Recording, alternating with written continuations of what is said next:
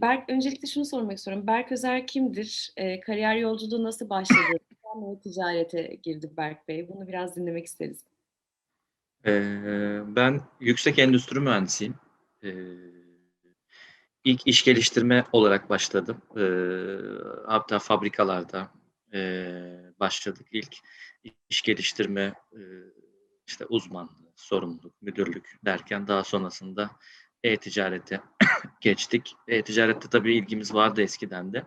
Çünkü ERP eee, tarafıyla falan da ilgileniyorduk. İş geliştirme olduğu için haliyle IT ve ERP tarafıyla ilgimiz vardı. Daha sonrasında e-ticaretin e, az çok e, e, yani gelişeceğini tahmin ettik ve e, küçük küçük böyle kendi çapımızda projelerde e, yer aldık. Bulunduğumuz firmaların da e-ticaret girişimleri olunca öyle başladı merakımız. E, ama e, böyle marka olarak e, Madame Coco'nun e-ticaretindeydim daha önce, e-ticaret müdürü olarak.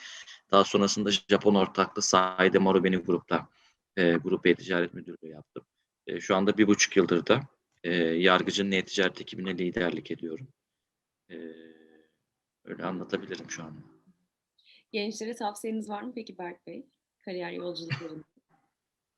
Valla e, e-ticarete ilgi duyanlar varsa e, bence e, gerçekleştirsinler, fiiliyata döksünler. E, ya e-ticaret biraz da şöyle bakıyorum ben. E, endüstri mühendisi olmamın da getirmiş olduğu bence çok büyük katkı var. Çünkü ben e-ticaretin aslında e, bir matematik olduğunu düşünüyorum. Sayısal veriler üzerine kurulu olduğunu düşünüyorum. Tabii ki zaman içerisinde tecrübe ve e, sezgisel e, donanımlara da ihtiyaç var. Ama işin temeli e, matematikte yatıyor. O yüzden mühendis e, olan arkadaşlara, özellikle de endüstri mühendisi olan arkadaşlara ileride e, onların da çok iyi markaların başında e-ticaret yöneticilikleri neden yapmasınlar? Bence yapmaları gerektiğini tavsiye ediyorum buradan. Aslında evet yani e, ben de reklamcı kökenliyim. E, her şeyin aslında temeli matematik. Hani bizde hep şey vardı hani kreatif tarafta olduğumuz için fikri buluyoruz. işte fikri inşa ediyoruz. E, ve sonuçta eskiden bu kadar çok yoktu işte araştırma firmaları vardı ve belli anketler gelirdi size, araştırmalar gelirdi. Kitleyi o şekilde değerlendirirdiniz. Ama sezgisel bir şekilde aslında fikri buluyordunuz.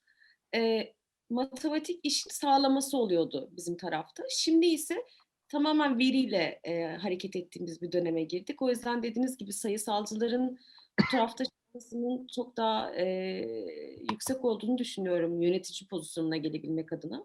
Çünkü işler gerçekten e, veriyle yönetiliyor artık her şirket dediğiniz gibi.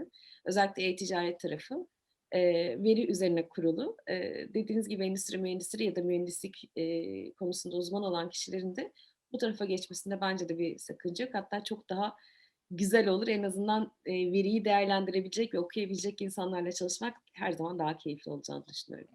Kesinlikle aynı fikirdeyim sizinle.